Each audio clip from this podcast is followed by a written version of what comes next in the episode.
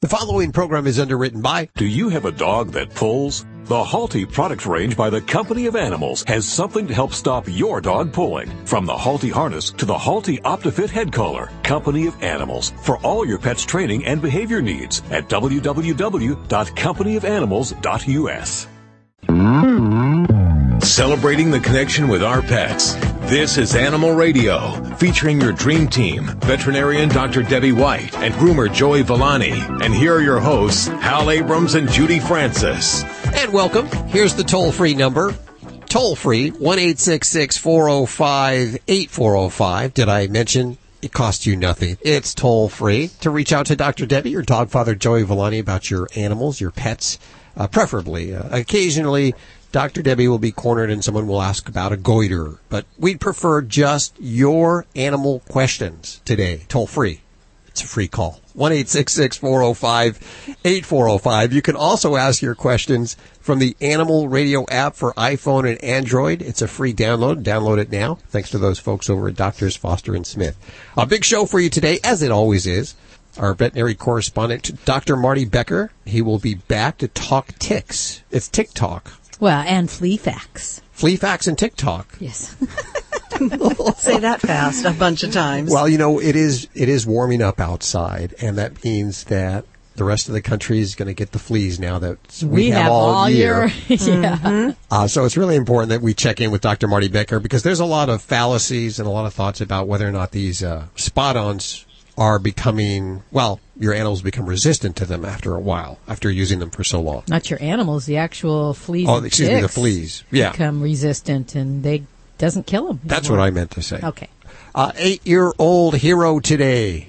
Yes. Did you hear that? Eight-year-old hero. Eight. Eight. Alyssa Carter. She lives in uh, Johannesburg, South Africa, and she's, She's taking on a big deal here. It is amazing for what an eight-year-old. I'm thinking, what was I doing at eight years old? I Not this. no. This young gal is all about the animals at this very young age, and we'll talk to her in just a couple of minutes. Tammy, what are you working on? Any big news in the newsroom? oh man, all kinds of stuff. All kinds of stuff. You know, we spend a lot of money on our animals. Yeah. Um, we all do that. But what would you rather do? Go to the movies or be home with your animals? Hmm. And the answer to that may surprise you. Can I take my animals to the movies? Uh-uh, they don't let you do that No. yet, Maybe darn we it. can make a theater like that. there you go. Oh Buy an man. empty building and make a theater. Take your pet to Wait the movies. one minute. I think we're onto something here. Yeah. Trademark that, will you? Let's uh Fast. let's hit the phones for your calls right now. It's a free call. One eight six six four zero five eight four zero five. We have Annie on the phone. Hey Annie. Hey, Annie, Annie, Annie, where are you calling from? calling from Kansas. Kansas. And what can we do for you today? I've got an area that we've mulched in around some blueberry bushes, and the cats, the little barn cats, are using it like a litter box. And Oh. we're wondering if there's something natural that we can use to keep them out of there. Oh, I thought you were going to say natural for litter box shoes because they love that stuff. Mulch is just like feels great on the feet for cats. So it's, yeah, it's Sure. definitely very attractive. So yeah, obviously you don't want the kitties in your mulch. Um, the challenge is because it's such an attractive uh, litter site, they really enjoy that digging sensation with that. Um, you're, you're going to be faced with some real challenges there. And the best way I can recommend is to actually do a physical barrier of some sort. Um, so things like netting and chicken wire might be the the most effective to actually keep them out of that. However, there's a lot of different remedies you may hear about, you know, old wives' tale things you can try, and a lot of people will try things like um, citrus uh, peels, or either orange or lemon peels, and not leaving the fruit, but the actual peels in in the garden area. So I don't know. Some people claim it works. I don't have the best success with that. Um, other things like, you know, cayenne pepper, that can be helpful for some cats, but, you know, I have others that it just doesn't do it enough. They'll go two feet away and that cayenne pepper you just can't spread everywhere. Right. Um, there are some um, tools that you might find on the internet or at a pet store um, that are motion activated. And if you're kind of dealing with a certain area, they might be a good option for you. There's one called the Scarecrow, which is actually motion activated. It's actually it hooks to the sprinkler. So um, when they get to the area, the sprinkler goes off, and cats not being real big water animals, um, it, it's kind of a deterrent that's kind of kind for them. Um, there's also um, a deterrent that's motion activated that will have a kind of a of air, of a high pressure air, um, like an air can.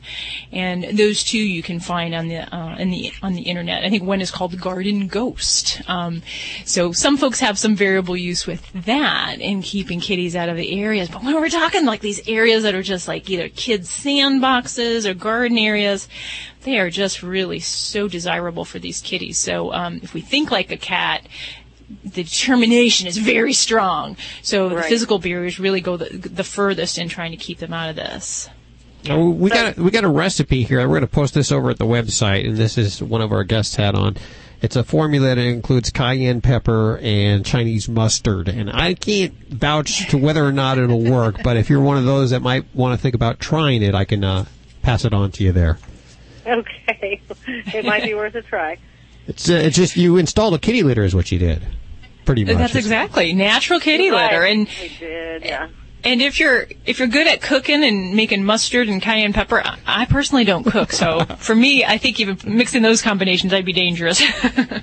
It sounds dangerous. Okay, well, hold on for one second, Annie. We appreciate your call today. One eight six six four zero five eight four zero five. We're going to uh, is it is it uh, Susan? Hey, Susan. Hi, how are you? Good. Where are you today? We are in Catawissa, Pennsylvania. Wow, I don't think I've ever heard of that before. Which side of Pennsylvania? Um, it's like Central Mountains, Okay, are you listening on WEEU? WEEU. Good station. Love those guys. Great station. How can we help you? Um, I actually have a question. I have a six-year-old cat that um, suffered a stroke two weeks ago, and um, took her into the vet, and they ran all the tests. And um, my concern is we have other cats in the house, and we've been applying feline advantage for fleas on the other cats. Um, we know the dose wasn't what caused the stroke. That's what my vet's telling me.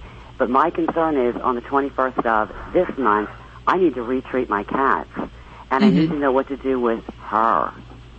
okay, and is she currently in good health, recovered from things, or is she still kind of on the mend right now? Actually, she is in pretty good health, I think. I mean, she, Okay. you know, other than, par- well, just partial paralyzation on her left side.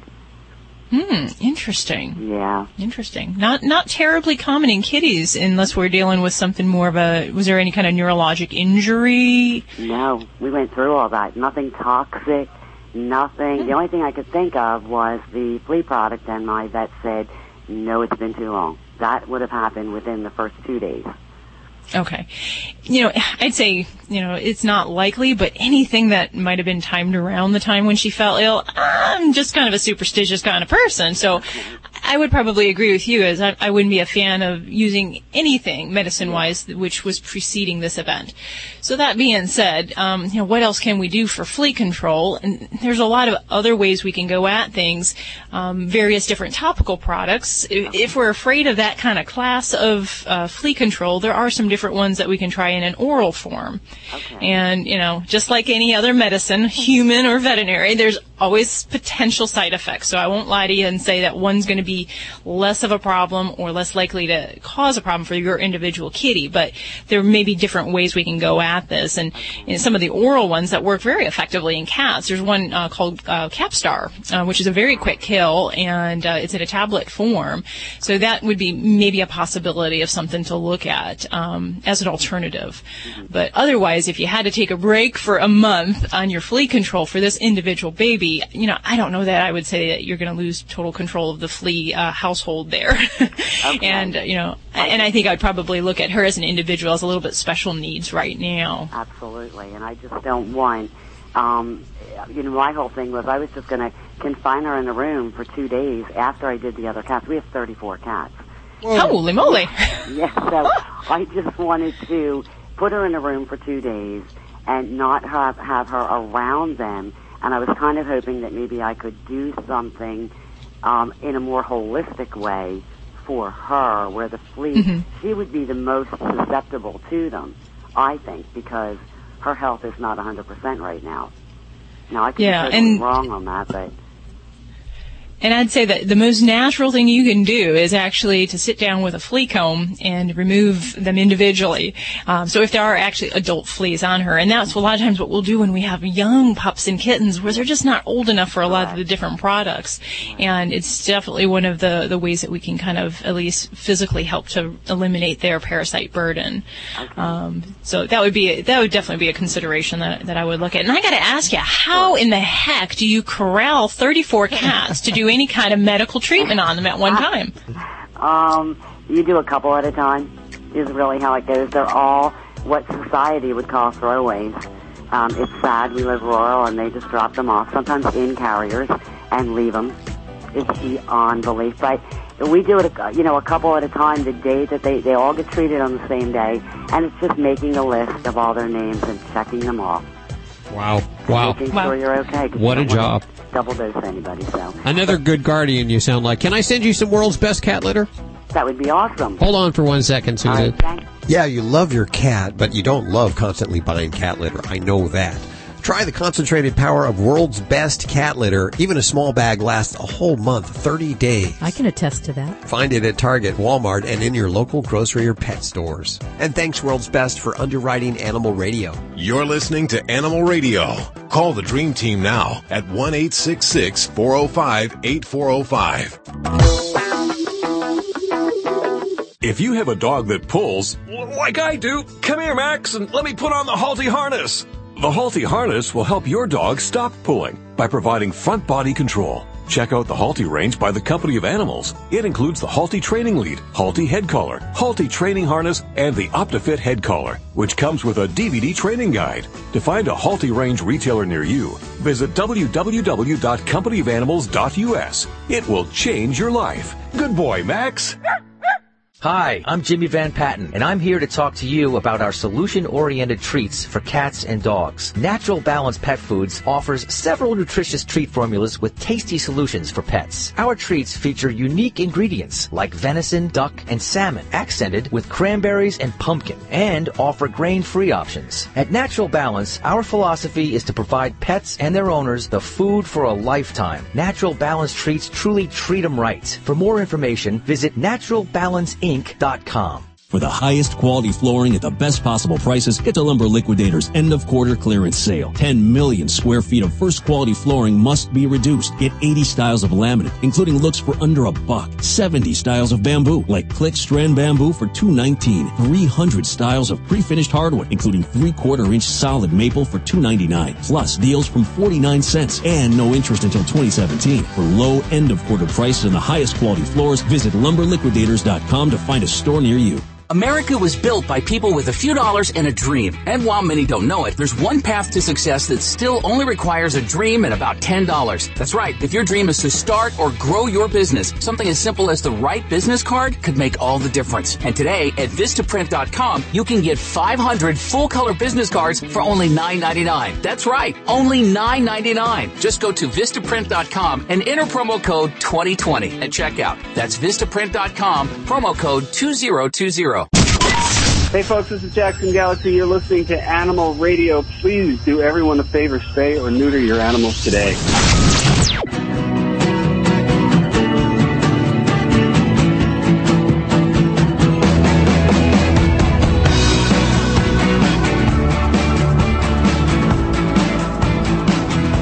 You lucky dog, you're listening to Animal Radio. We're celebrating our connection with our pets toll free. 1 405 8405 to hit up uh, Dr. Debbie or Dog Father Joey Villani with your questions. And uh, in just a couple of minutes, we're going to check our news with Miss Tammy Trujillo. What are you working on over there in the newsroom? Well, this is really a big, huge story that's been breaking in the last couple of weeks. But Barnum and Bailey Circus is going to be elephant free by 2018. No more elephants in the circus. And a lot of people are very happy about this. And a lot of people are going, wait a minute, what's a circus without elephants? Mm. So this is kind of a very interesting controversy going on. And I believe even in the studio, we might differ on our thoughts on that. Mm-hmm. So it's Mhm. Well, I go both ways with it. Yeah. You know, I, I mean, I'm all for these elephants having beautiful, wonderful lives because they deserve it. But you know, years ago when I was uh, working on a station in Orange County, California, and they used to bring the elephants into the train station and walk them over to Anaheim Convention Center, it was a yearly deal that, you know, all the on-air personalities in town got to ride the elephants on this procession. And I did it what it was three years in a row, and I always rode this fantastic elephant named Clara. And this animal was beautiful and well cared for, and I knew her trainers, and they loved her more than anything. So, you know, I'm kind of torn in, in how this whole thing shakes out. Mm, Mm. Not me. Yeah, well, that's what I mean. Different opinions. Good thing Bob Barker is not here in the studio. Yeah. Are we Oh, going I to get him on I to talk about this? no, he usually comes on to talk elephants. I Every know. Time I some tried to big get. He's he's, he's filming today. Oh, he is filming Yeah, today. I don't know what he's filming. I I don't know what he's Probably that he was talking about uh, doing another one of those uh, Adam Sandler movies. I, I was thinking that's probably what he's doing. Yeah. So yeah, he couldn't Well, I come gotta in the tell studio you, today. if you ever get a chance to meet an elephant, they are one of the most fantastic animals in the world. Not just because they're really big and have a trunk and all kinds of you know They're unusual things. They just oh, they're sweet and smart, and man, do they have a sense of humor. They really know. They do. They know what's funny. And uh, someday we'll sit down and tell stories about how elephants know their what's humorous. But man, they they do know how to pull a prank. Uh, well, that's on the way in the news. And then uh, also, our hero today seems to be eight years old. Is that correct? Eight and a half. Eight and a half years old. That's important. Yes, and a it is. half. When you're half is eight. important at that age. Yes. Yep. Yes. And uh, she lives in Johannesburg, South Africa. So we'll Wow. be calling over there. It's got to be late over there, huh? yeah, I would think so. Okay. Uh, but we'll head to the phones first. This portion of Animal Radio brought to you by the fine folks over at Company of Animals. If you have a dog that pulls, the Halti training lead by the Company of Animals gives you eight versatile functions all in one lead. Get this. It includes uh, three length ranges as well as two dogs on one lead. If you're like a dog walker, you have two dogs. I love those kind of leashes. or the one with the double steering control. You gotta love these. This whole Halti range can be found at www.companyofanimals.us in your local retailer. Thanks, guys, for underwriting this portion of Animal Radio. What? Uh, which one are we going to? Line two, we have Robert. Hey, Robert. Welcome to the show. Hi, thanks a lot. I understand you want to talk to Dr. Debbie. I do. I was listening to the radio, I think last week. One weekend I just ran across the station. They were talking about pets, and I have a little small Shih Tzu Pomeranian, and she was having food problems, so. So what's going on with your baby there? She was scratching, just scratching her hind legs to where no more hair in the back.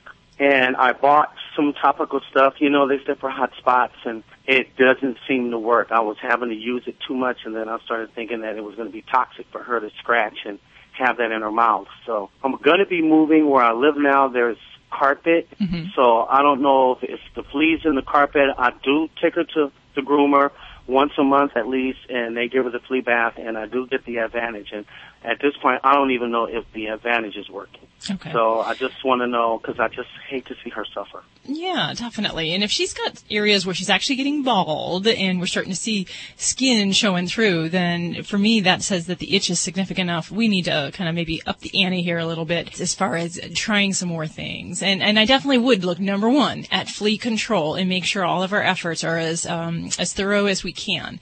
So a flea bath is great. That will help to kill those critters that are on your pet at the time, but definitely to follow up with that topical product at home.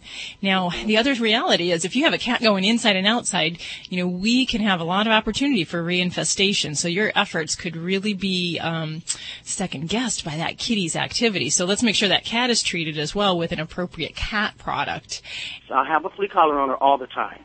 And like Uh-huh. I said, I put the advantage, but I just, to me, putting the advantage by her neck is like, it's, how does it take care of the whole dog? Well, it basically it gets distributed into the glands in the skin, um, and then that way it's distributed to the, the pet kind of systemically. Um, however, the the thing I think is that you know I don't know that our efforts are necessarily wrong in what you're doing, but I just want to make sure that we're still encompassing environmental control as well. Um, so if you do have a critter that's going inside and outside, even if you're treating your doggy as thoroughly as you can, we got to make sure that the environment is treated. So that may mean that we need to do some treatments inside the the home um, and to that kitty as well. So I think that might be really where I'd say our efforts we would need to go. And you know, definitely if we've been on a product and we're not seeing response after several months, then you know I might look at another one. Um, but for me, I think there's a lot of opportunity here with uh, your household and the behavior of the animals that we could really work more on the environment. So even Well, though you've got a new I'm sorry, I bought the carpet flea treatment. So once I moved in here, I, I wanted to change my attitude about when it comes to cheetah. So I do Mm-hmm. treat the carpets in the two rooms that have carpet. Great. Good. Good. So I'm happy with that then, and maybe that is what is making the difference here in in improving your pet's uh, comfort there. Now, if for you know, let's play devil's advocate here, and if the itching continues and we see continued hair loss, even though you've you've got this move and these changes, then I might start looking for things along the allergy line, and so we might look at getting into some antihistamines to help control itch, maybe a fatty acid supplement that can help kind of restore the natural luster to the hair.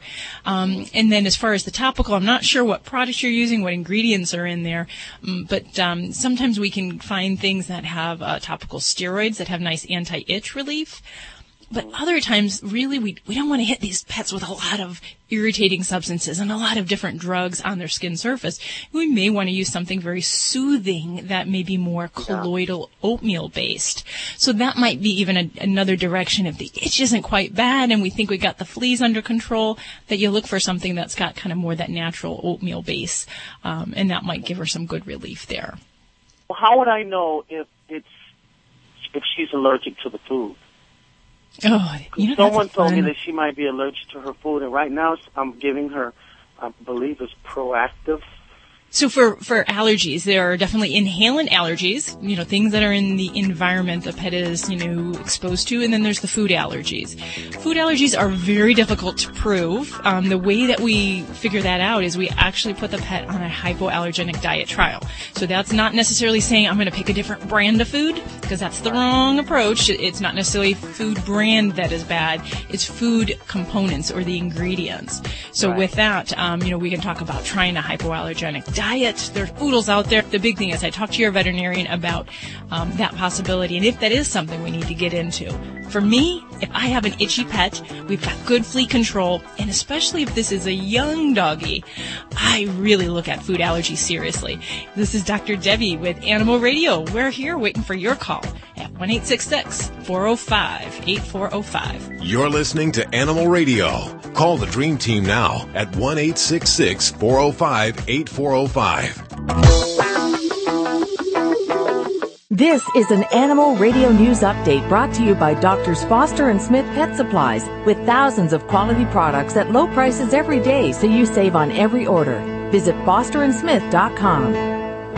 I'm Tammy Trujillo. Now, right or wrong, this seems so hard to picture to me, a circus without elephants. But that's what the iconic circus Ringling Brothers Barnum Bailey Circus will soon be. After more than 100 years, it's ending its elephant acts with the last ones disappearing by 2018.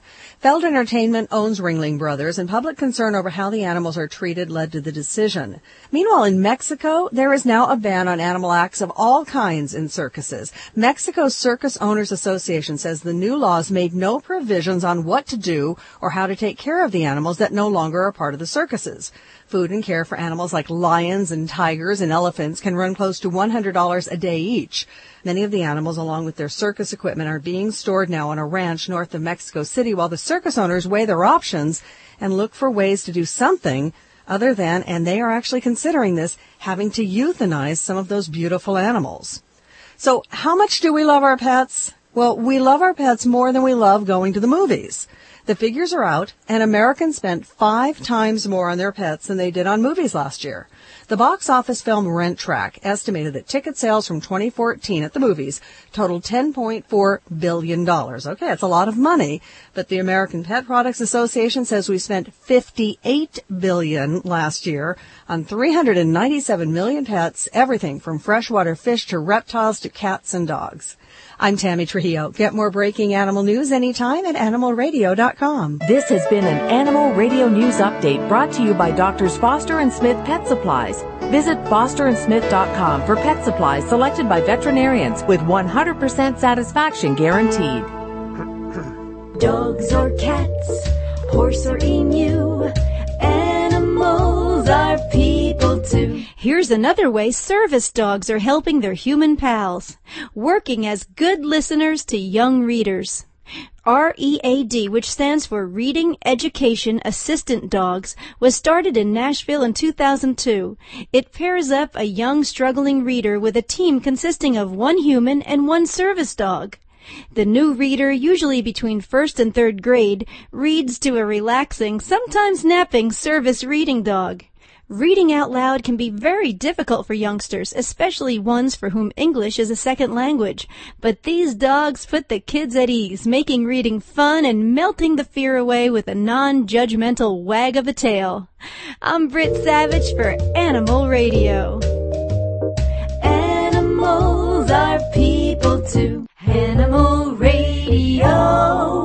Doctors Foster and Smith, your trusted source for quality, affordable pet supplies. Veterinarian owned with veterinary expertise behind every product. Doctors Foster and Smith has thousands of name brand pet products, including pet medications, all with a 100% satisfaction guarantee. Low prices every day so you save on every order with free shipping on orders $49 or more. Fast service delivered right to your door. Shop online at fosterandsmith.com because your pet's health and happiness come first. Animal Radio's Hero People is underwritten by Zeuterin, the only FDA approved non surgical method for sterilization of male dogs. Zeuterin offers an alternative to neutering male dogs, thus helping reduce the pet overpopulation problem. One injection provides a safe, permanent, and virtually painless alternative to surgical castration. Zeuterin, a permanent and cost effective alternative to neutering male dogs. Learn more at www.zeuterin.com. That's Z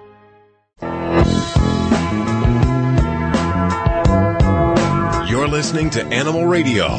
Call the Dream Team now at 1 405 8405. Well, I almost didn't make it back in time for the show. I was over at the Facebook page where I get lost. I fall down these little rabbit holes.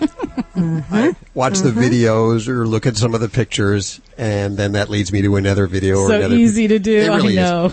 Especially around here on Wednesdays when we have the wacky Wednesday pet photo contest, and you upload your wacky pet pictures at our Facebook page, and then uh, whoever likes them, how many likes by the end of the day, how many shares by the end of the day, that person and their pet will pick up a wonderful prize. This week it is. This week from Sturdi Products, we have a large, sturdy pet carrier bag.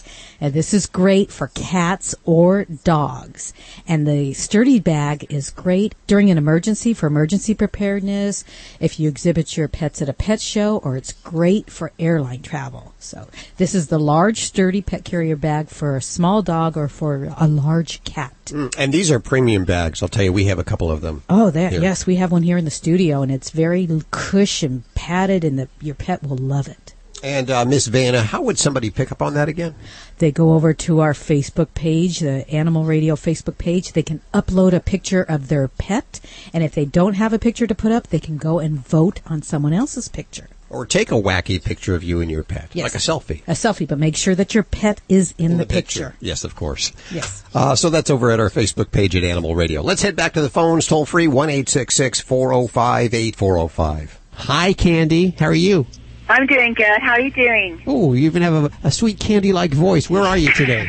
I'm in. thank you for saying that. I'm in Modesto, California. I have Dr. Debbie here. How can she help you? Well, um, I have a question. Um, I have a 15 year old Manx cat, and um, he was diagnosed with diabetes a year ago.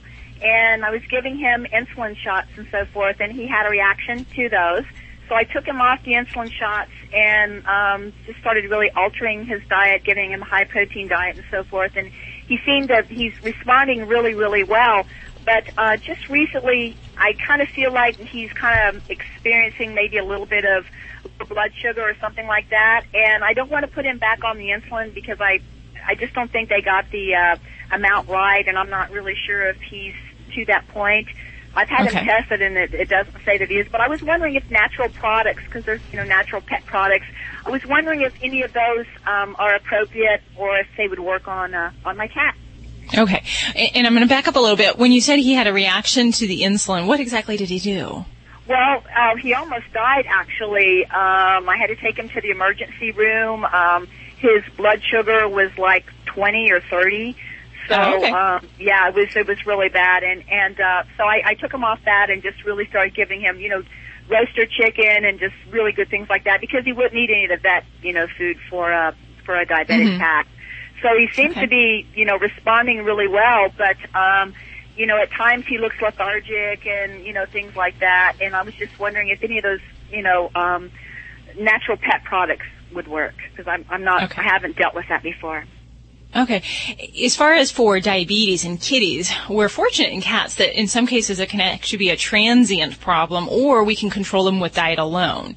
So there are certain population of cats that have to have insulin to really get effective control of that disease. Um, I'm wondering if your kitty um, didn't fall in that category and when you, he had a really low blood sugar, um, that's the effect that we would want insulin to do is to drop the blood sugar, but obviously not to that level because that is just so low. So if he can be managed with diet and if his blood sugar is in a nice happy range with a high protein diet, then that would be my therapy and that would be what I would have the goal. Um, if you're doing that and we're still not in a happy range and if there's suspicion that it's actually a problem, um, then we may have to look at maybe an alternate insulin product. But as far as natural things to kind of treat diabetes, ain't, ain't anything out there that's going to really be helpful there. But cats have this kind of freaky ability to raise their blood sugar when they're stressed, um, nervous. So I would just make sure that if they did have a reading that was high on the blood sugar, that we back that up with maybe a urine check to make sure, um, or a test called a fructosamine, which also looks to make sure that that value has been consistently high before we kind of go down that insulin road there. Okay. All right. The cat eats better than I eat. You know, as all of our animals do. And uh but you know, a lot of chicken, you know, a lot of really good, you know, natural, you know, cat foods and things like that, tuna and, you know, things like that. But I was just wondering if any of those kind of pet things work for like fleas, you know, because I, you know, California has a flea problem right now and and you know, I hate to put advantage and things like that because I know it's chemicals and, you know, I've, I've seen these websites and I thought, you know, I wonder if the natural flea stuff would work too. Do you know anything about that, doctor? some of the different natural flea things, you know, there's a lot of different remedies out there, and I'm really not going to stand behind those and say that uh, things like garlic and things like that work. Um, there are a lot of super great products out there. Everyone's going to have a little bit of a potential for a side effect, whether it's a topical or an oral. So. You know, the, the best natural thing is a flea comb. it's the safest thing, um, the least risk of a problem. Um, anything beyond that, um, just I can't say is really founded. All the, the garlic and the yeast remedies, things like that. But you did say when you, I want to go back to the diabetes, a, a blood sugar of 270 in a cat isn't a problem unless we can really say that there's a diabetic state going on. So when I mentioned the stress nervous cat, um, I get that value on cats a lot of the time when they just walk in the front door if I check their blood sugar. And it can be a completely normal thing. So I wouldn't focus if there was just that one level that was high and there was something else going on at the time. I'm going to rule that out to just kitty stress. Um, but any question again, I'd say, you know, check a urine sample, have your vet check into that a little bit more. But otherwise, you know, if he's not feeling well, you know, it's always good to try to figure out what's going on there. But yeah, uh, well, he's 105 too in people's age, so you know, 15 is pretty old. Although he has no arthritis and he sees really well and he plays, and people think he's, you know, seven or eight years old, but in actuality, you know, he's an older kitty. Don't give him a big old hug from all of us right now, will you? I'll do it. You're listening to Animal Radio. Call the Dream Team now at 1 405 8405. This is Animal Radio, baby. Hi, Tony. How you doing? Pretty good. Where are you calling from today? Uh, Nebraska. Very good. Hi. How are your pets doing? I have the good doctor, Dr. Debbie, right here. Hi, Tony. He's, hi. He's doing good, but the only thing I'm having problems with, he once in a while he gets red eyes, and he don't Okay, want to eat. What kind of baby are we talking about here? It's a Australian Shepherd. Okay, and how old? He's ten months old. Ah, so he's a youngin', so full of lots of energy and maybe a bit foolish as well, I'd imagine. Yeah. Alrighty. So you said that his eyes are red. Is is there any problems with that? You're seeing the whites of the eye turning red? Yeah, just the wh- whites of the eyes. Okay. And is there anything else going on? Discharge from the eye? Does he rub at them or squint his eyes? Uh, not that I ain't seen in other dogs. They usually get teardrops from the eyes. That's about normal. Okay. A little bit of that staining in the corners of the eyes. Yeah. Okay. Well, as far as, you know, an occasional redness in the eye, you know, it, a lot depends on what environment he's in. So for a dog that's living indoors in the lap of luxury, sitting on the couch, there really shouldn't be a lot of environmental things that cause red eyes in a dog that age. If that's continuing in a pet that kind of lives indoors and has a secluded environment, I might be more apt to be concerned about that and investigate it. And one of the first things we do for a red eye is we look at it. We look at it with magnification, and in many cases, we'll stain the eye with a fluorescent stain to make sure there's no abrasions or anything on the cornea. So that might be if we're worried about things, but in a pet that goes outside and spends time outdoors, you've got the effect of wind, dust, allergens, all those things that can cause the occasional red eye. And in a, again, in a young dog, I kind of walk that line of, "Uh, I need a little bit more uh, evidence, if you will, that we have a problem regarding those eyes. Now, you mentioned he's not eating well, and that would be something that I would definitely say would alert me to see the veterinarian because a young dog that's not eating reliably and having eye problems would definitely have me picking up that telephone and call in your local veterinarian. And, and so I would encourage you to check into that and talk to your vet locally. Thanks for your call. 1 405 8405 to connect with anyone of the Dream Team right now. You're listening to Animal Radio. Call the Dream Team now at 1 405 8405. I'm Beth Stern on Animal Radio and Adopt from your local shelter. Animal Radio's Hero People is underwritten by Zeuterin, a non-surgical alternative to dog castration. One injection provides a safe, permanent, and virtually painless alternative to surgical castration. Learn more at www.zeuterin.com. That's Z-E-U-T-E-R-I-N dot com. You're listening to Animal Radio. If you missed any part of today's show, visit us at animalradio.com or download the Animal Radio app for iPhone and Android.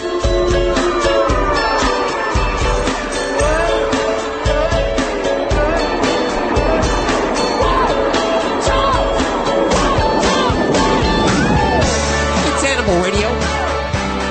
Celebrating our connection with our pets toll free. 1 405 8405. And we'll head back to the phones in just a couple of seconds. But first, our hero of the week. And we're going to talk to Dad first. Dad is uh, Brian Carter, and we're calling Johannesburg, South Africa. Brian, how are you doing? Very well, thanks indeed. It's late there, isn't it? Uh, yes, it's a little bit after 8.30 in the evening. Well, we're calling because your daughter is doing something amazing for the animals. And before we talk to her, I want to kind of get the summary from you. She, uh, she's fallen in love with the rhinos. and, and this happened, what, at six years old? Yes, that's correct. Yes, at the age of uh, roughly six and a half. And how old is she now? Now she's close to eight and a half. So what was her first experience with the rhino? Um, I think that's probably when she learned about it at school when they were doing endangered animals as part of the curriculum. And uh, one of the things that they talked about was very topical um, at the time and is still now, and that was about rhinos.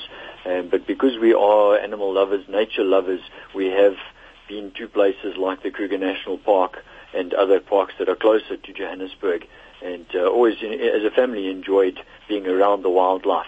And uh, unbeknown to us at the time, Alyssa had just really taken a, a liking to rhinos.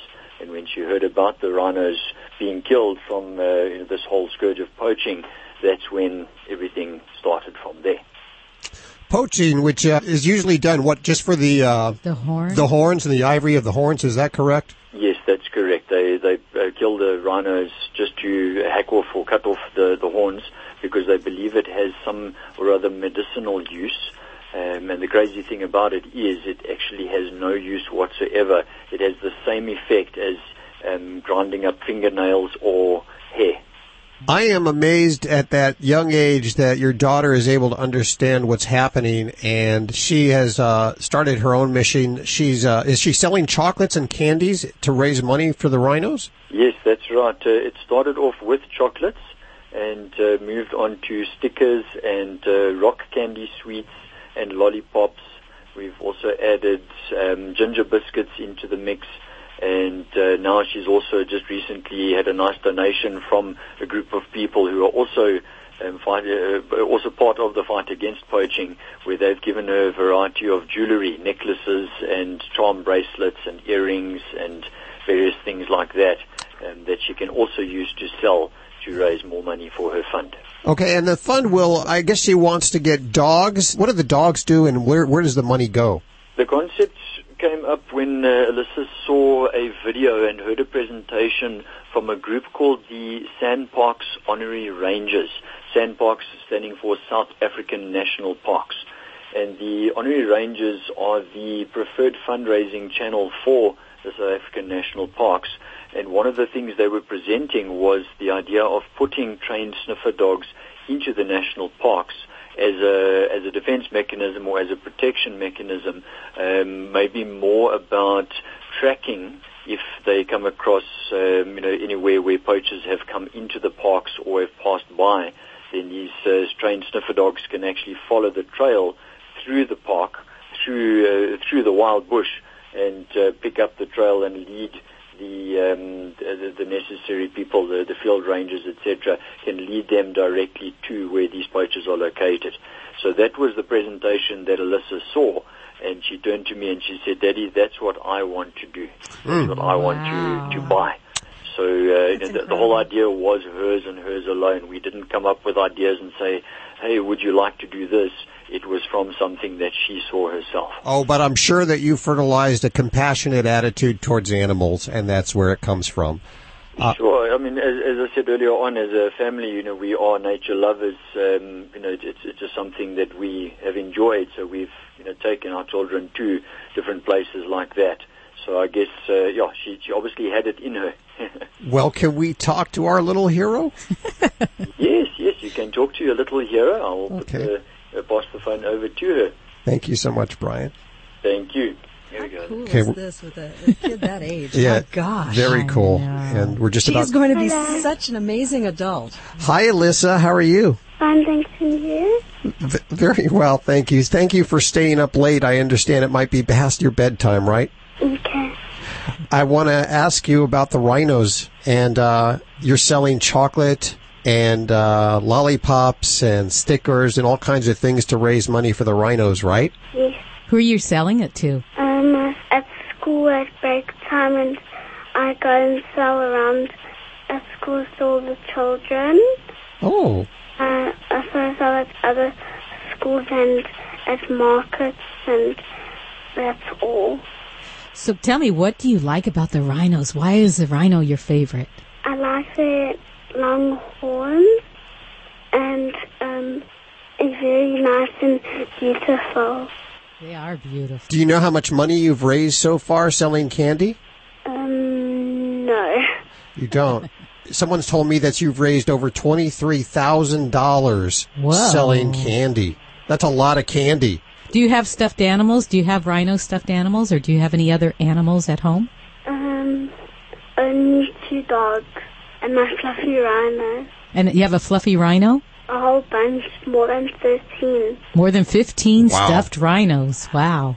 Well, I want to thank you for talking to us. I know you're tired, and we'll let you go to bed. But we wanted to tell you we love you. We uh, you're our hero for what you're doing. We think what you're doing is absolutely wonderful. Keep up the good work. Okay. Okay, Thank you. Bye. Bye now. Bye bye. Oh, she was precious. Here we go. Oh, she she sounds a little bit tired. It's the end of the day there It's for her. bedtime. But uh, she she is an absolute doll, absolute doll. You got there. Thank you. Thank you. I appreciate that very much. Thank you.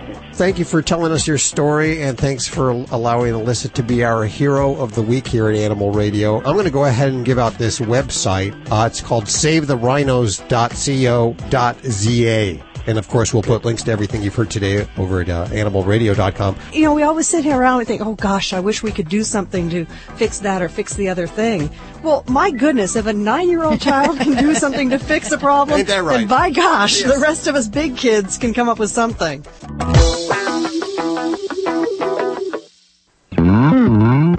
Celebrating the connection with our pets. This is Animal Radio, featuring your dream team, veterinarian Dr. Debbie White and groomer Joey Villani. And here are your hosts, Hal Abrams and Judy Francis. Okay, here's a number you should write down. It may be brand new to Animal Radio. It's toll free, 1 405 8405 to reach out to any one of the dream team here. And uh, let's check in with Tammy Trujillo, who's uh, working hard in the newsroom. What do you have coming up this hour? You know, we all gripe because how much it costs to go to the movies, right? But we still go. Yep. Okay? because it's really expensive. But you know what? We're spending a lot more on something else that can be a whole lot more entertaining. And we're going to talk about exactly what that is. Hmm. You got me. Yeah, I'm stick around for that one. In this hour, veterinary correspondent Dr. Marty Becker will be joining us. And uh, what do you have on the docket, Doc? I got on the docket, Doc. Flea facts and tick talk. Flea facts and tick talk on the docket. I just want to see how many times you can say that without messing up in a row. Fast. It is that time of the Flea fact, season. tick talk, flea fact, tick talk, flea fact, tick talk. Oh, that's pretty Wow, good. you're doing That's pretty good. good. Wow. Most of us can look out the window right now and see sunshine and spring on the way, which means that mm-hmm. the fleas and the ticks are going to proliferate once again. So we'll be talking to Dr. Marty Becker in just a couple of minutes about that. But first, your phone calls toll free, 1 405 8405. Let's take another one for Dr. Debbie. And we have Maureen on the phone. Hi, Maureen. Hi there. How are you? Very good. Where are you calling from today? Reading, Pennsylvania. Love Reading, WEEU, our affiliate there. Yes, that's correct. I have Dr. Debbie right here. Come on over, Dr. Debbie. All right, I'm pushing him aside here. Hi. Dr. Debbie.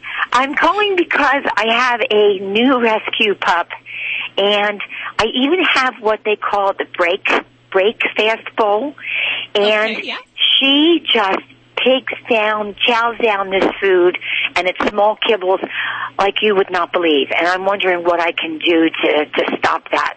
Because I'm afraid it's not good for her, and I'm afraid she's going to get. Um, I think. I think. I'm trying to think of the terminology when a dog ingest food and they don't um they don't chew it well. Uh-huh. She is Well, I mean- she is a go ahead, I'm sorry.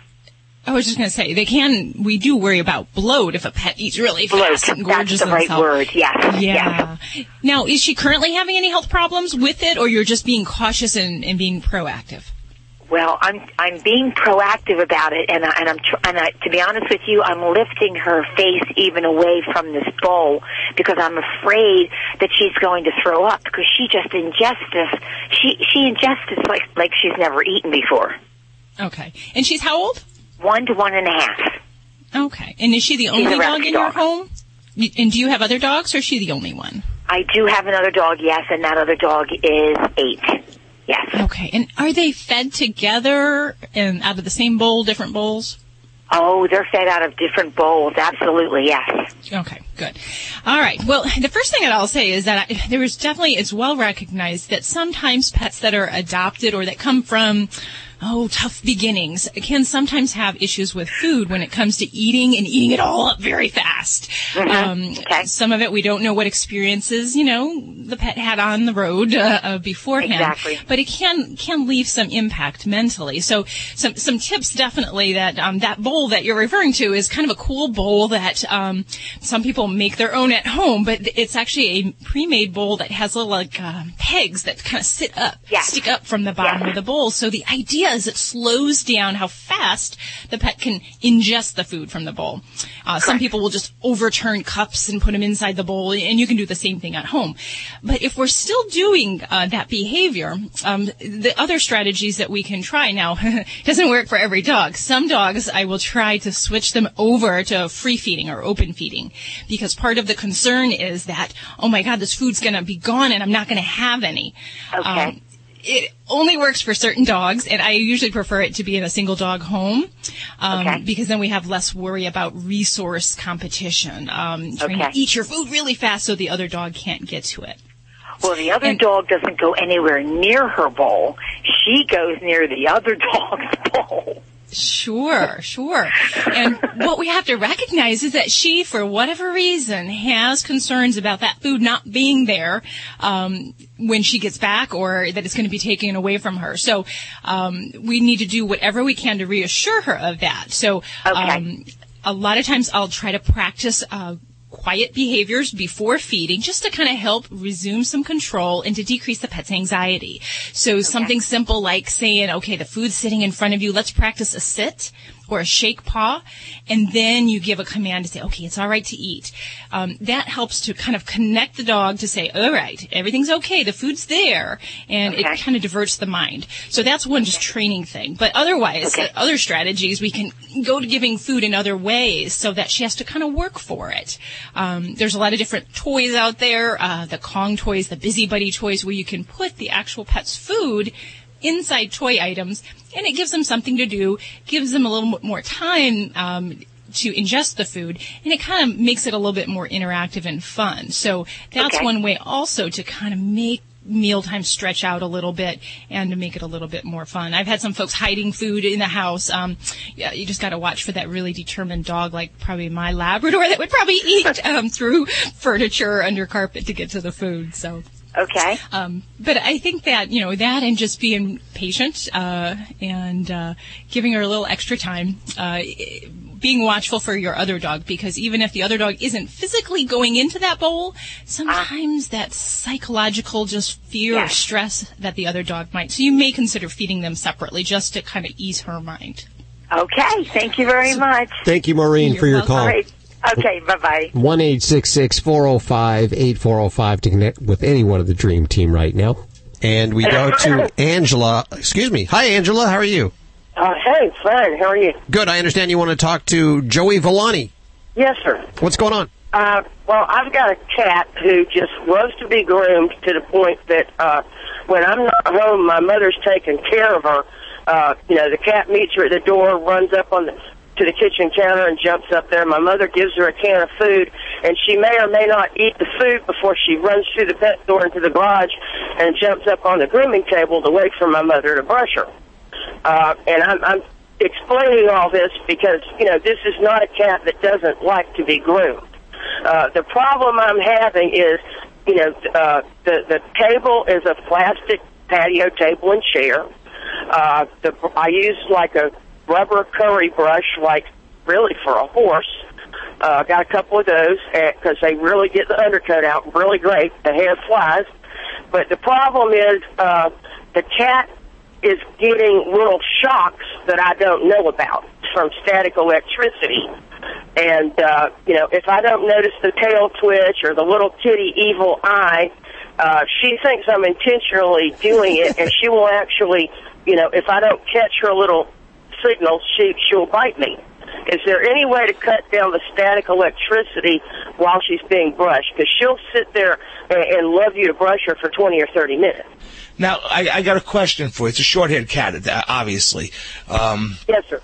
the, the the table that you're using, you said has a plastic top. It's a plastic, solid plastic table on a concrete floor. And, I think that you actually get- rubber. get- And I do have, you know, other brushes, but the majority of the ones I use are rubber. They just get the hair out really good.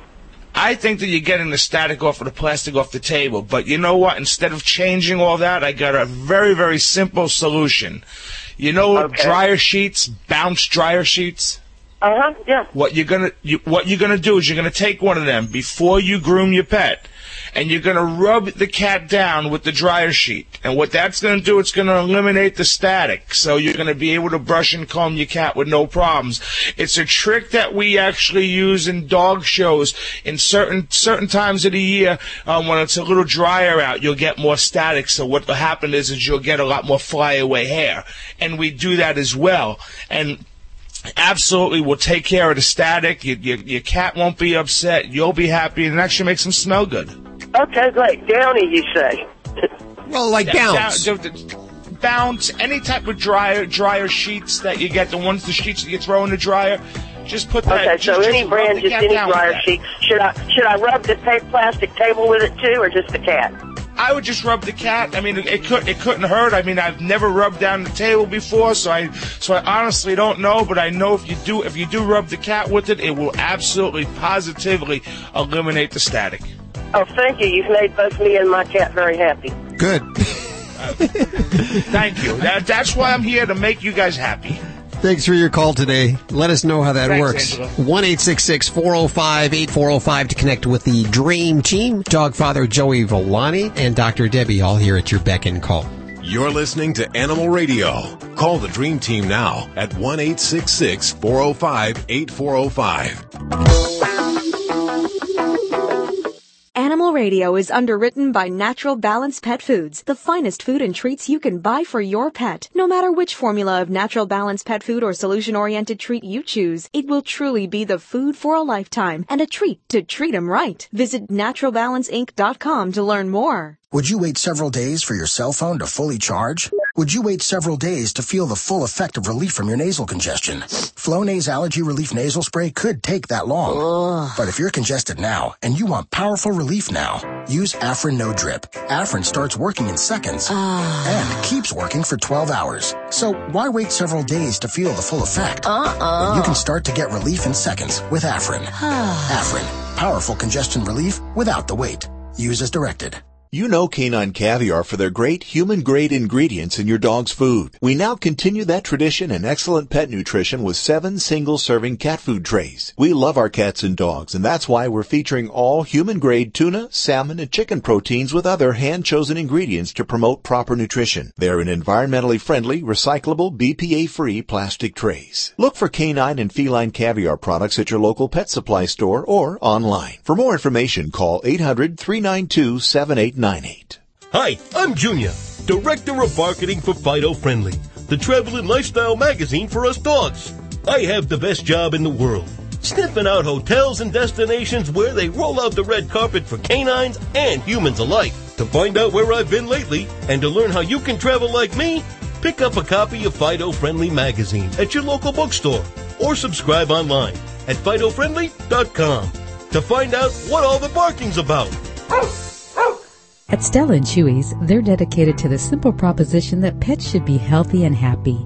Their commitment to quality starts with their ingredients. Every Stella and Chewy's product is made with raw, naturally raised meat, poultry, or fish sourced from USDA inspected facilities without added hormones or antibiotics. Unlike commercial pet food, which is one of the most highly processed products on the planet with much of its nutritional value cooked away, Stella and Chewy's dog and cat food is nutritious and delicious. Learn more at stellaandchewy's.com.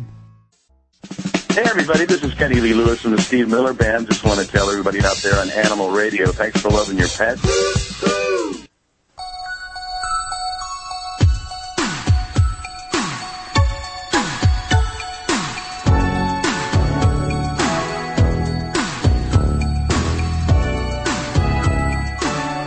This portion of Animal Radio is underwritten by Stella and Chewy's. If you haven't heard yet, they have the brand new intro packs for all of their flavors the Chewy's chicken, the Simply Venison, the Super Beef, the Duck Duck Goose, and the Phenomenal Pheasant. These are great ways to find out which, which ones your dogs love. Or in our particular case, they like all of them. We switch it up. I'd use them for travel. They're just a great little travel pack for my little dog. They are easy for, for somebody like if you're a trucker. Mhm. This is just perfect. It's oh yeah, it's lightweight. It's good food, and all you got to do is just add water to it, and you got a nice meal for your pup. So you might want to learn more, and you can do that over at StellaandChewy's.com. Thanks, guys. Uh, let's see. What are we doing? Oh, Tammy, what are you working on this hour? Well, I, I've got to say, there are times that I can't wait to get home and be with my animals and get rid of people. okay, just get, get all people away from me. Just go home, my dogs and cats, you Yeah. know. And if that's you, and I think we've all been there once or Uh-huh. twice, but if you're ready to chuck it all and for once and for all go where people are outnumbered by animals, I have found the place for you. And you're going to announce it on the air?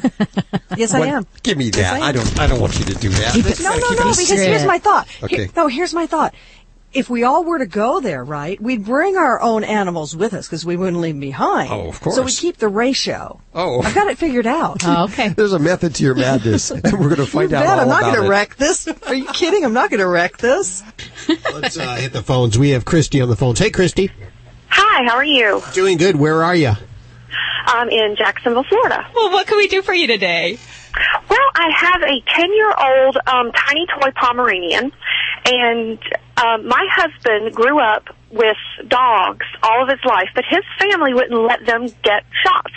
So he doesn't feel like that my dog needs shots. So I've been fighting with him on this since we got her.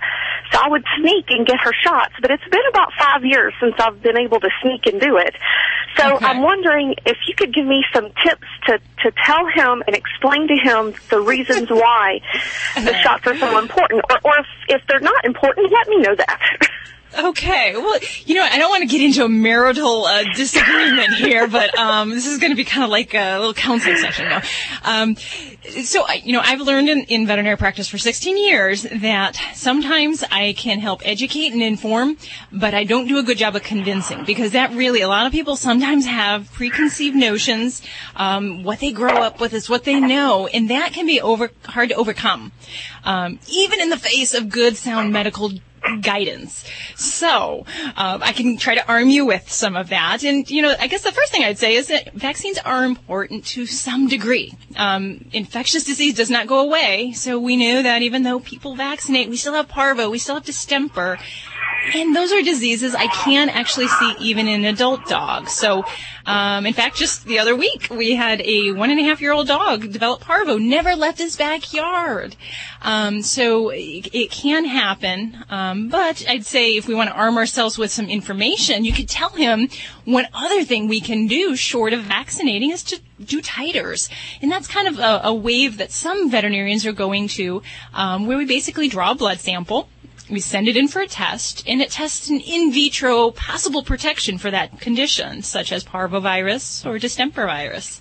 It's a very, um, it's more costly when you compare it to the cost of the shots, but if we're opposed to vaccinating, or maybe medically we're trying to avoid um, unnecessary vaccines, that might be one way you could go and say, hey, this is an option. Um, but I'd have to say that infectious disease happens, um, and most people, you know, if you don't know, rabies vaccine is required by law for dogs and cats. So it makes things very complicated. Should a human be scratched or bitten in the company of your dog or by your dog, um, and you know, it. I've had dogs here quarantined for extended periods of Oh, yeah. time because they didn't have a current rabies vaccine. So um, that's for me. That's saving your pet and yourself that heartache of that kind of thing. And everyone will say, "Oh, my dog doesn't go around other people. He doesn't bite anybody." You know what? You never know. Um, you could have a child over, get scraped around the eye, and you just um, can't make those uh, presumptions. I'll pass this story on here that Judy got bit from the studio cat, which she knows very well. And because she got bit, the city had to come out and quarantine the place. And because he had his vaccinations, he didn't have to go off with them. So it's, she knows Boog, the studio cat, very well. And it was the last thing you expected to get bit by him. I, I think you were giving him a pill or something like that. What were you doing? No, I was Drawing actually blood, I drawing blood. Oh, were you? I had to draw. I have to oh, draw his blood every month oh, because he's he's got a oh. disease. So I draw his blood every month. I've been doing it for a long time. And I guess what happened is I wiped his pad with alcohol to clean it, and then He I drew like the it. blood. But no, I think I did it too quick, and the alcohol wasn't quite dried, so I think it stunned hmm. him. So you two get along pretty good, is the point that I'm saying. Yeah, it may be in a situation where uh, where you 11 need to have years. that. But you know what? I'm thinking. I'm listening back to this whole conversation here, and I'm thinking that maybe you should just sneak the pet to the vet one more time. and you know, and, and Christy, I have to say that you know going to the vet is probably the most important thing. And you know, it, we nowadays we don't just give random shots to dogs when they walk in the door. We really individualize that. So for me, the number one thing would be get that regular exam for your pet, and then then talk about those vaccines, what's necessary, because there's a lot more to preventative care than just those vaccinations. And, and that would be my message to try to convince your husband. Uh, to Well, I grease those doors. it, and thank you so much for taking my call. One eight six six four zero five eight four zero five. Let's uh, take a call for Dr. Debbie. We have Lisa on the phone. Hey, Lisa. Hola. Can you hear me? Yes. How are you doing, Lisa? What's going on? Um, well, a couple of things. One, um, just want to say thank you because uh, about six months ago I called in and um, I was concerned because my kitty and my hubby weren't getting along very well, and Oh, the doctor yeah. had suggested that um, he takes over the food and the treats and things like that, and Mhm. they're good buddies now. So They're good buddies now. You see? Good job, Doc. well, I'm glad to hear that, and it just goes to prove that you know cats. You know, there's a way to their heart, and it's their stomach. Oh yes. Not just cats, humans too. I know that's the way to my heart. oh yeah, humans too. I agree. So what's going on now, though? well, my question is, I was wondering what uh, what would be the best kitty food to uh, feed them. Um, we actually have two cats. They're both males. They're about a year old now. We've been feeding them uh, Purina One as well as uh, alternating with Iams. It's a tough question because there really is no easy answer. There's no perfect food for any one given pet. Um, now, there's different thoughts when it comes to nutrition in cats, and some of the new um, research as they look at nutrition in kitties is that you know they're carnivores, and we need to keep that in mind with their diets, and that sometimes maybe feeding these kibble diets that are high carbohydrate just may not always be the best thing for them. Um, so, higher protein foods or even canned foods, exclusively canned foods, have actually been shown to keep our kitties healthier weight. Um, so that might be one thing. But now, as far as brands, like I said, I don't have anything major against any of those brands. I think those are high quality foods. Um, it depends on what also works for your kitties. So not only how great someone tells you it is, but how good it is and consistent for their bowels, um, for them using the litter box, and for their overall thriving. Um, so uh, for me, you know, I like to find a major company that has a nice reputable name, that has a uh, veterinary uh, person I can call on a one eight hundred number, because that's very important for me that there's nutritional background um, with a diet, and, and both of those that you've mentioned have that. Is it okay to be switching between foods back and forth? Good question. And, and the the general answer is that most pets, dogs and cats alike, thrive when they're on a consistent diet. So we feel like we need to switch it up sometimes to make it more interesting, but actually their digestive tract does better if we keep that on a consistent brand and even a consistent flavor. Um, and then just not get too worried about the idea of that, oh, today they need uh, turkey dinner and yesterday it was chicken dinner and tomorrow it's going to be giblets. And um, so, yeah, I would just say pick one, stick with it, and, uh, you know, if they're happy with it, then I'm happy with it. Thanks for your call, Lisa. We appreciate you listening. You're listening to Animal Radio. Call the Dream Team now at 1 405 8405. Hi, this is Paul Reiser, and you're listening to Animal Radio. Every minute you're here, you're not harming someone else. I don't know what that means. This is an Animal Radio News Update brought to you by Doctors Foster and Smith Pet Supplies with thousands of quality products at low prices every day so you save on every order. Visit fosterandsmith.com. I'm Tammy Trujillo. Amtrak is one step closer to becoming pet friendly. The House of Representatives has approved $8 billion in funding for a pilot program for people traveling with pets. Now, at least one car per train would allow pets in kennels as long as those kennels met the size requirements. Larger animals would travel as cargo, but the baggage area would have to be temperature controlled to make sure it was safe for the animals. Passengers with pets would pay a pet fee. The bill now goes to the Senate and then on to the White House where it reportedly is being supported. Amtrak already has a similar pilot program of its own going with a pet fare of $25 and up to four animal passengers per train. This is going on in Illinois. The Sea Lion and Otter Show at SeaWorld San Diego is on hold while something much more important is going on. Trainers for the show are spending their time instead working with the park's animal rescue team. They are dealing with a huge number of stranded California sea lion pups along the coast. The National Oceanic and Atmospheric Administration has no idea why these pups are stranding themselves in record numbers. SeaWorld's taken in over 900 since the start of the year, and that's compared to a usual average of only 225 from January all the way through the end of April.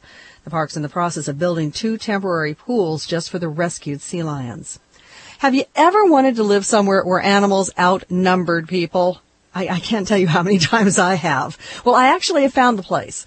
It's a remote island in southern Japan called Aoshima. There are six times as many cats there as people. The cats were originally brought to this one mile long island to deal with the mice that plagued the fishing boats. And they did that and more. The island's now known as Cat Island and it's become somewhat of a tourist attraction. The cats are really not picky animals there. They survive on rice balls, energy bars, or potatoes that they beg off the tourists. And here's the thing, they have no natural predators on the island, so they live and prosper. As delighted as tourists find the cats, the people who live on the island sees this really as a, a problem because these cats are creating more cats. There are approximately 120 cats on the island and more on the way. The people on Cat Island are working to catch and neuter the cats and then return them to their life of leisure on that island. I'm Tammy Trujillo. Get more breaking animal news anytime at animalradio.com. This has been an Animal Radio News Update brought to you by Doctors Foster and Smith Pet Supplies. Visit fosterandsmith.com for pet supplies selected by veterinarians with 100% satisfaction guaranteed. You're listening to Animal Radio. Find us at animalradio.com. Log on, learn more. Doctors Foster and Smith, your trusted source for quality, affordable pet supplies. Veterinarian owned with veterinary expertise behind every product. Doctors Foster and Smith has thousands of name brand pet products, including pet medications, all with a 100% satisfaction guarantee. Low prices every day so you save on every order with free shipping on orders $49 or more. Fast service delivered right to your door. Shop online at fosterandsmith.com because your pet's health and happiness come first. You know Canine Caviar for their great human grade ingredients in your dog's food. We now continue that tradition and excellent pet nutrition with seven single serving cat food trays. We love our cats and dogs and that's why we're featuring all human grade tuna, salmon, and chicken proteins with other hand chosen ingredients to promote proper nutrition. They're in environmentally friendly, recyclable, BPA free plastic trays. Look for canine and feline caviar products at your local pet supply store or online. For more information, call 800 392 7898. This is Animal Radio. Let's take another one for Dr. Debbie. We have Trey on the phone. Hey, Trey. Hi. I take it you were the third in the family, huh? What's that? Your name? Yes, Trey. He's making fun of you. That's not nice now. I'm making fun of it.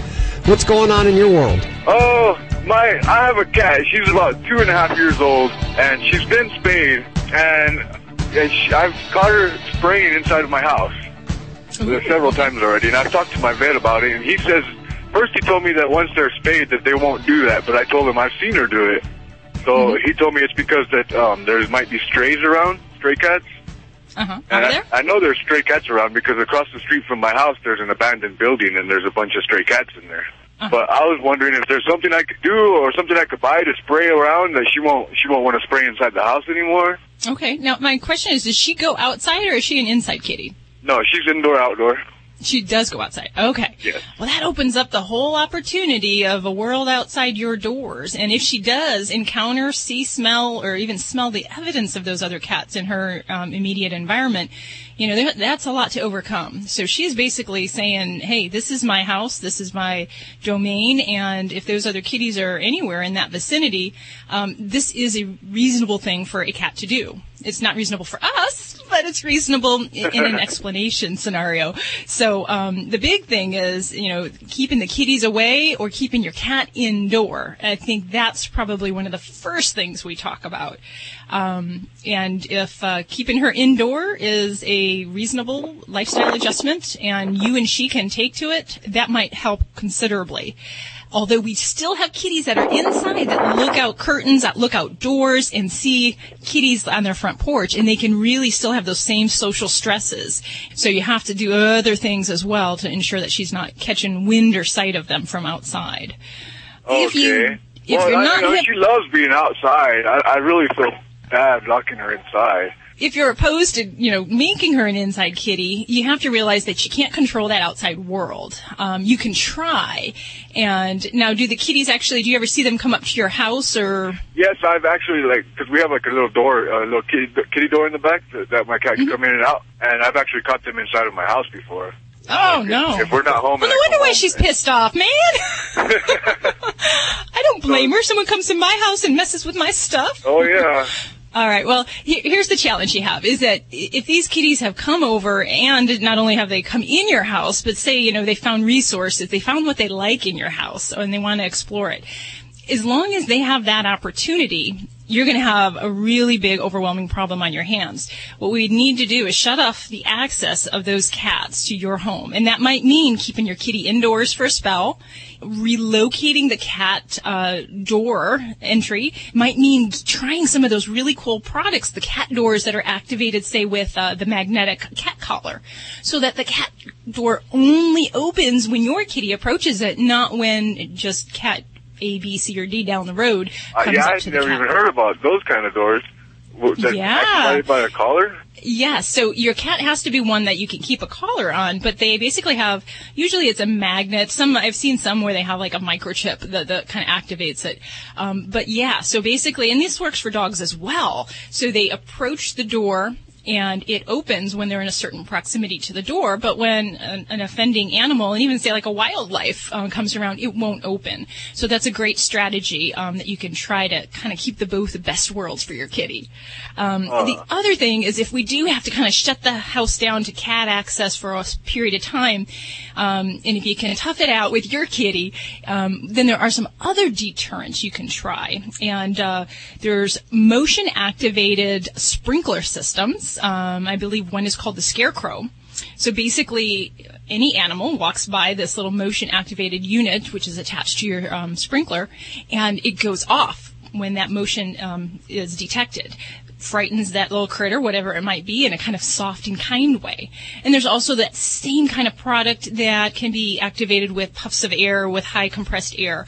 So um, you might want to do a little bit of internet searching for either the Scarecrow or the Garden Ghost, which are those respective products. There's oodles out there though, so um, lots of those that can be of good value to keep those unwanted critters away and to allow your kitty to still enjoy that lifestyle that she enjoys. And uh, I would also, also if your if your vet hasn't checked a urine sample on her, make sure we do check that, um, just to make sure she's not dealing with a double problem of any kind of um, hiding infection there, um, or Okay. crystal problem, because we wouldn't want to miss that and blame her for for being a naughty girl for other reasons.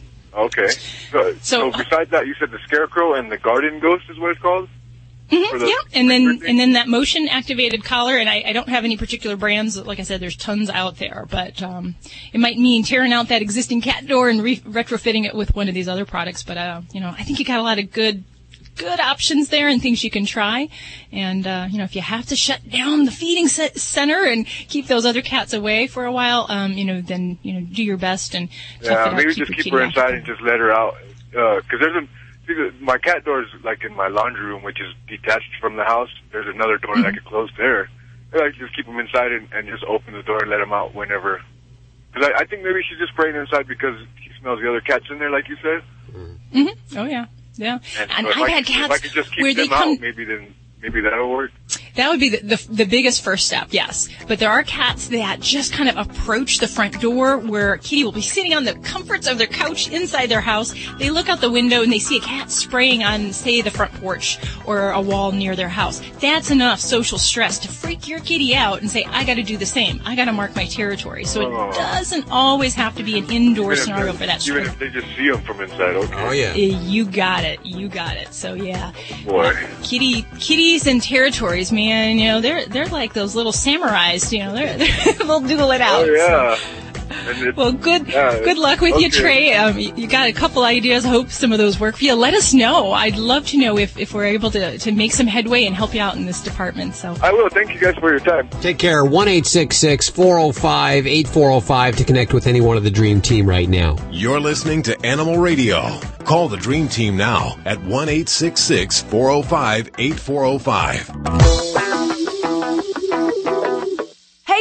It's Lisa Matassa and you're listening to Animal Radio. You're listening to Animal Radio. Find us at animalradio.com. Log on, learn more. Sometimes I wish this was TV so you could see what we see here. We're all a very motley crew. We, we have, most of us have faces for radio. Ah, speak for yourself. yeah, really, Hal. I know. Dr. Debbie, you're, you're a looker. You you have good good looks for TV. Thank you. But but not today. Not today because your your lab coat is uh, usually she comes in in this nice white veterinarian's lab coat. It's clean. It's bleached. It's like it's like it's ironed. It's Real usually crisp. and everything. Yeah, But you look a little worse for the wear today. what is I'm all soiled today. Yes, it's a little bit of everything. Uh, it's the wonders of the veterinary world, and and I'd have to say that you know we aren't always known in veterinary medicine for our great fashions. We try to be tidy, but yes, I have got all sorts of wet stuff all over me. Uh, you get in return for this, in in return for the fluids, the bodily fluids from all of the animals, you get kitties that purr and dogs that'll lick you, and you really have a, just a great job. There's There's benefits to your job too, right? Yeah, there's definitely, and, and so many people, you know, wish they're veterinarians because we do have a really sweet job, I gotta say. But the one thing we don't have is we don't have the great fashion sense that a lot of other professions get to have. And, you know, we're actually pretty poorly dressed. And it's because, you know, we have to be practical. We have to be ready for all of the fluids that come our way. And, you know, if you're in the large animal world, you wear coveralls. if you're in the small animal world, you like me, you know, maybe a lab jacket or a scrub top. Um, but no matter what, it doesn't stop the stink of the day. And I'll drive home and it's 113 in my car and I can smell, mm, that was pig today, wasn't it, dear? or a cat urine. You know, it always kind of stays with you. So you would just have to be on the watch for that. And of course, your your husband being a veterinarian too. I bet at, in the evenings dinners is could Uh, be very. Yeah, and absolutely. There's times when, you know, it'll be like, honey, I can smell you. Go upstairs and shower. And uh, so we have to. And, you know, some days I can be blessed with one single pet that might give me the little bit of everything, what I call the trifecta. Do you know what that is? What is that? Any guesses? No. Uh, I'm gonna. Uh, I'm not even gonna hazard a guess. You tell me. Well, sometimes uh, you're fortunate enough to have one pet that's nervous enough that we get a little bit of urine squirted our way. Oh, no. We get pooped upon, Oh, no. and then we get the anal gland goo, which squirts on us. So that's what I call the trifecta. Wow. I that wouldn't should be on that TV show Dirty Jobs of Yes. America. Yeah, that dirty job of America. He should Yeah. come in and, and, and deal with what you're Follow dealing a with. vet every for a day. day. I'm all for that, and I think that he would say that you know we may not be dressed the best, uh, but we definitely do have the the great rewards of those little puppy kisses. So. You're listening to Animal Radio. If you missed any part of today's show, visit us at animalradio.com or download the Animal Radio app for iPhone and Android. It's Animal Radio. We're celebrating our connection with our pets. Here's the toll free number 1 405 8405. And you can also ask your questions directly from the Animal Radio app for iPhone and Android. It's a free download thanks to those folks over at Doctors Foster and Smith. Now, the good weather is on the way. That's the good news. The bad news for much of the country of course, we have fleas and ticks all year round, but some of the country, you know, during the winter, that goes down. And, well, spring and summer is here, and that means the fleas and ticks are back. And for that, we have Dr. Marty Becker joining us. He's our veterinary correspondent to dispel whatever myths or fallacies we've heard about flea prevention and tick talk. How are you doing, Doc? I love just saying that. tick talk. I love saying. You, you know what? I love saying it, but it's funny about veterinarians. I I was at a recent large veterinary conference, and there was two technicians there, and one of them can't stand maggots, and the oh. other is scared is scared to death of of aggressive cats that are really frightened. So they're actually, you know, they're fighting for their life. So they trade. I'll give you two maggot dogs for two crazy cats, you know. But you know, oh. veterinarians can Oh. hand, we can clean out a parvo blowout and eat dinner. We can pull hairs out of our food and eat it. I mean, there's nothing that bothers us, but you get you get down to ticks. Oh, I hate those things, and everybody hates them. You know, even just seeing them, let alone when they're really, really engorged and all blown up, and then.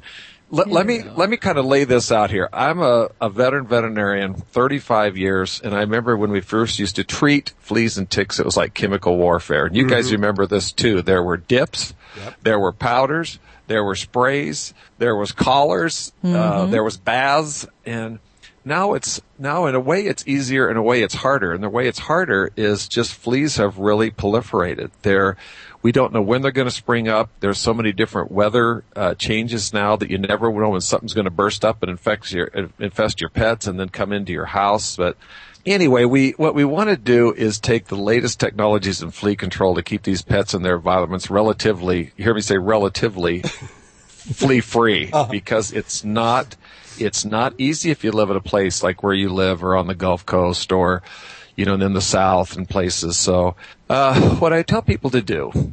You you go into a pet store, you go into Walgreens or, or you go on to Amazon, and there's all these tantalizing ads and completing claims. This one works better. This one's firmly available to your veterinarian. Uh, this one's an oral. This one's a topical. This one's a collar. And it's hard enough for veterinarians to keep it straight about which one works best. So here's what I would recommend you do. Go to your veterinarian or call your veterinarian and you can say this. Listen, I'm going to buy my flea stuff with you. So you bring your pet in there. what do you recommend that you have? What do you use on your own pets? Or don't be afraid to tell your veterinarian when you go in there, you know what, I, I'm buying my flea control now uh, at uh, when I buy my groceries, or I'm buying it online, or I'm buying it uh, at the local drugstore. What is sold there that's going to work the best for my pets? So let, us say, for example, a dog's a heavy swimmer. You probably wouldn't want to use a topical product. You'd use an oral product. Oh, yeah. And if you have a lot of young kids around, you might want to use an oral product rather than a, the topical product that could actually, you know, get on children and things like that. Mm-hmm. And if and if you have fleas and ticks, then you want a product that takes care of both, or you want to get a product that'll take care of the fleas and then maybe add something like a tick collar. But you know, one flea can can cause flea allergy dermatitis. When you see one flea, this is the other thing. You that itsy flea on your pet, and people think, ah, that's God, he doesn't have much. It just got a few fleas. Well, within the next month, that flea, with a little help from her girlfriends, uh, could could fill your house with thousands of descendants. And here's what's more: for every flea you see on your pet, there are hundreds of eggs, larvae, pupa, and emerging fleas that are not on your pet. They're in your yard. They're in your carpet.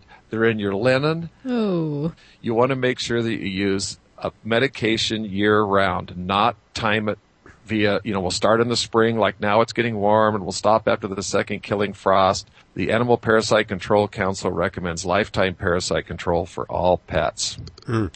What about fleas becoming resistant to certain, like, spot-ons?